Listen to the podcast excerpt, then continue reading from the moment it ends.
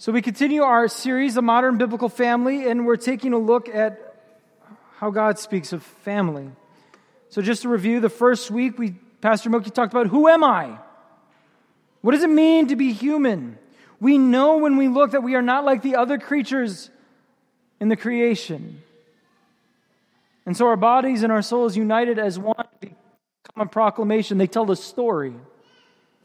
And then two weeks ago, he talked about what is marriage this indissoluble bond of male and female, a one flesh union, which is a sign to proclaim the relationship between Christ and his church. And then what is a child? Last week. The child is a gift that, that proceeds from that one flesh union, not some economic figure, not some investment into future productivity, but a gift. Each and every child unrepeatable and unique, unlike any other person who ever was or ever will be. And so to tie those together today, because each of those relationships deal with this concept of love, today we need to ask that question what is love? We haven't looked at that yet. And it's more than emotion, it's, it's a promise. And it's a word we use so casually. I love ice cream. I also love my wife. Hopefully, you understand those are two very different things. Why do I love ice cream? I love ice cream because of the sugar rush it gives me. I love ice cream because it dances upon my tongue. I love ice cream because it warms me on a cools me on a warm summer day. Or I'm, pretty sure this past week it actually might have warmed you up. We love these things because of how we can take from them. We're not called to treat people the same way, are we? The Greeks were careful with their words. They had four different words for love. We have one, and we throw it around so loosely. Love is being a sincere gift of, of self to someone else. It's not about what I can take or get or use, it's about an opportunity to give, to open my heart and pour myself out into another. And so when we ask the question, who I am, it's an opportunity to sacrifice my pride the masks I put on, the, the, the, the hoods I wear to cover myself so that others may not know who I truly am. And so we're called to sacrifice our pride. In, in what is marriage, we're called to sacrifice ourselves for our spouses, or for those who, who do not have spouses now or, or have chosen to remain single. To show us that there's more in this world than a fleeting moment of physical pleasure or for what is a child. Uh, your child is a daily opportunity to sacrifice yourself, is it not? Each and every moment, living for their sake. But it's not just about sacrificing, it's also about doing it for the right reasons. Right? I can sacrifice my pride in order to manipulate you to show me pity. I can sacrifice myself by doing dishes for my wife so that later I may be paid in return. I can sacrifice for my children so that they'll accept me and adore me and look up to me because I so earnestly want their approval.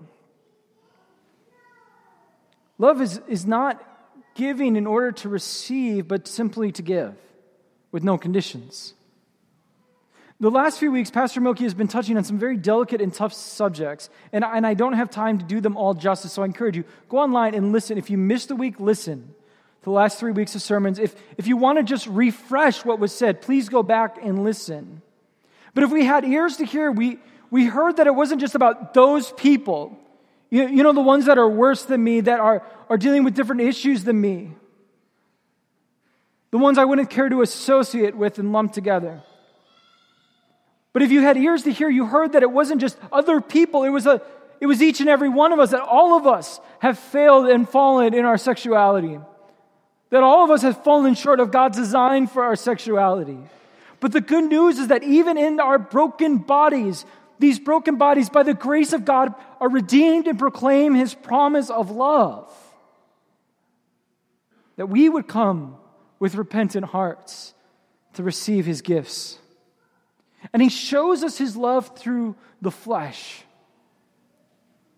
Most specifically, through the incarnation. When He hum- humbles himself to walk on this earth.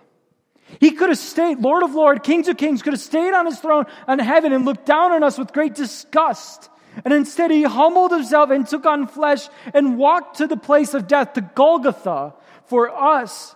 And it's at Golgotha on the hill laid upon a cross that we see this beautiful truth that love costs something. Love always costs something, and it cost Jesus his life.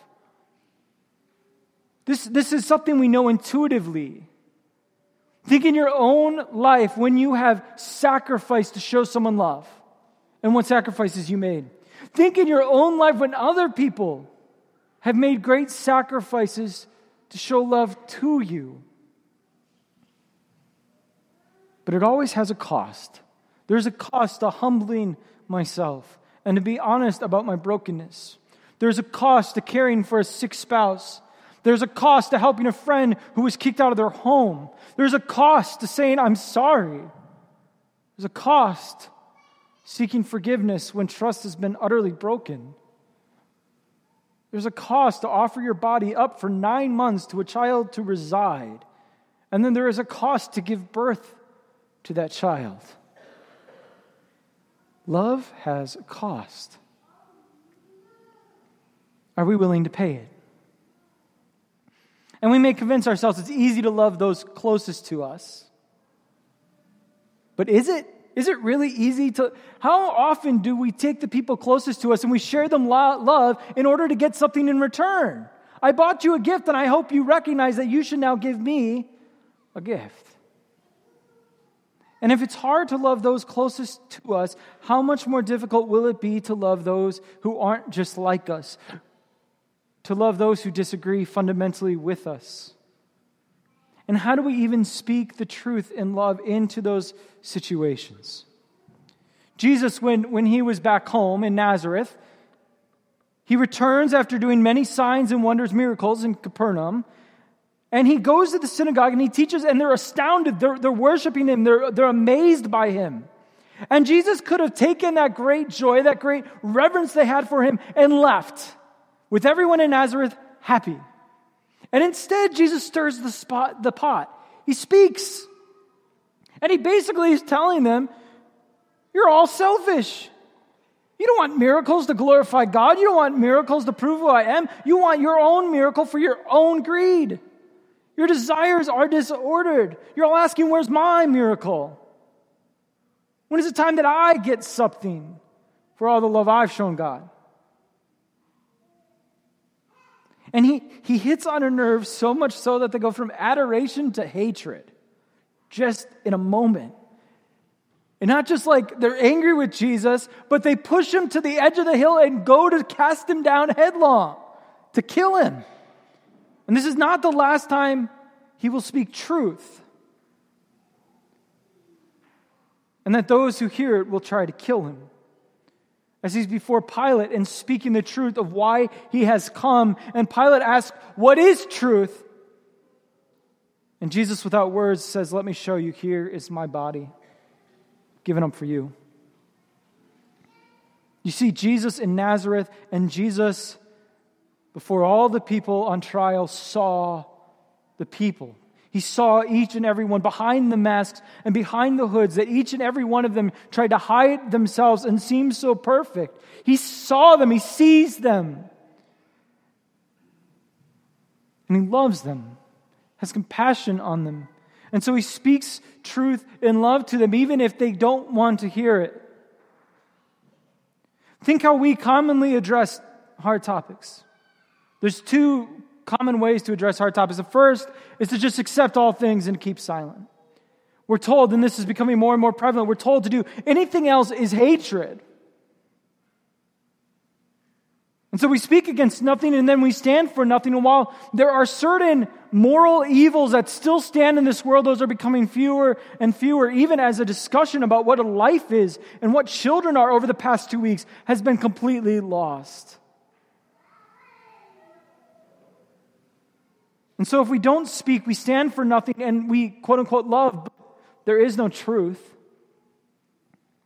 And the other, the other thing we do is we speak, but we wield the truth with such venomous precision that we destroy lives.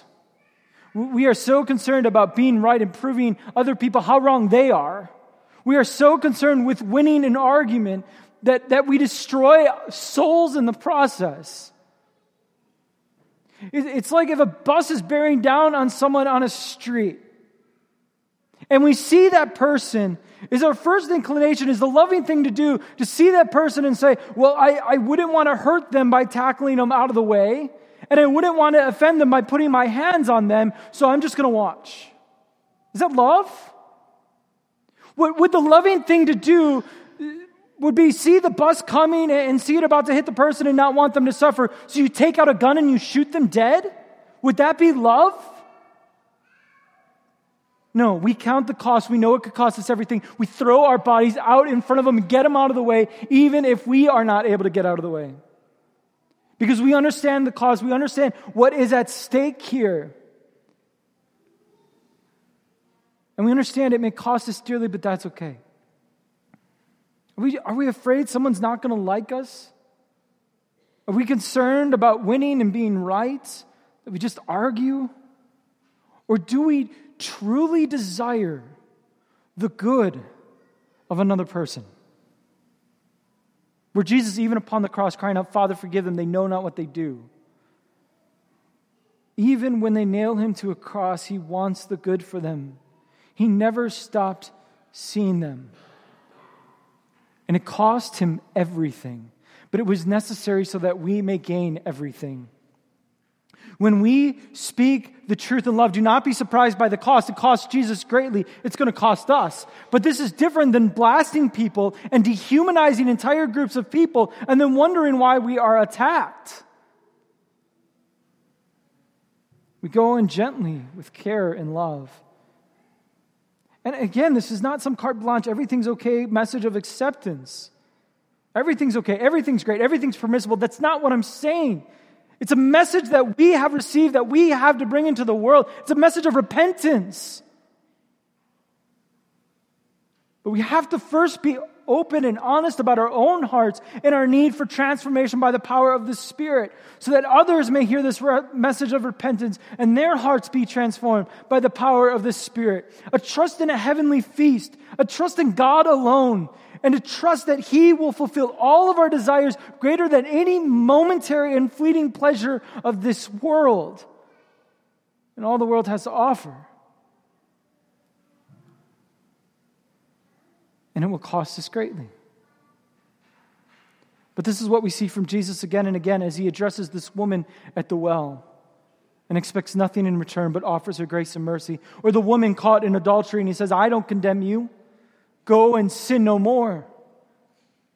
Or in the parables, the cost of the prodigal son, eh, for the father to welcome that son back in, it cost the father his, his fortune, his fattened calf, cost the father his relationship with his eldest son, the good son, as we may see him. The vineyard workers who come in the 11th hour and get the, paid the same wages. The, the master paid and gave his money for someone who did nothing. The unforgiving servant, the master, it costs him billions of dollars to forgive the debt, and he expects nothing in return. The master never counts the cost of, of, of love, he never counts it against us. He never obsesses with winning or getting it back or making all things square or even. He gives up his life so we have life. He doesn't count the cost all the way to death and death on a cross, expecting nothing in return. And most often, we as humans give him nothing in return. He simply calls us to repentance. I want to share with you a clip from a movie, Les Miserables, not the musical, the 1998 version with Liam Neeson. And Jean Valjean is a criminal. He's marked as a dangerous man and marked uh, with his paper so that he can't find anywhere to stay or any work and he, he comes before this bishop, and the bishop uh, brings him into his home, knowing all of this, knowing who he is. And he offers him a meal, and not only offers him a meal, but calls Jean Valjean his honored guest. And Jean Valjean takes that hospitality, and the movie clip is going to begin that evening when he's going to be trying to take that which he saw that night to care for himself. And I want you to pay attention Jean Valjean takes advantage of his host. Look how the bishop responds.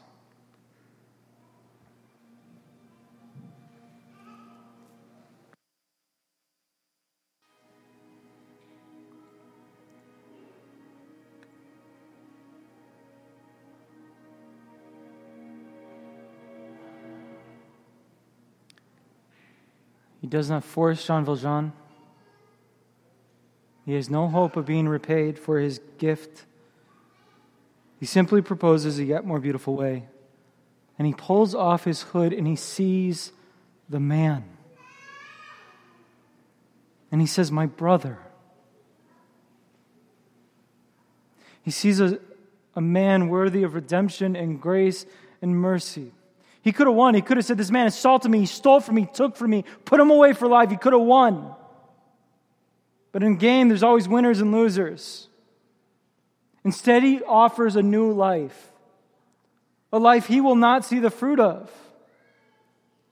And it costs the bishop his pride and his silver, but he never counts the cost. The, the woman doesn't get it.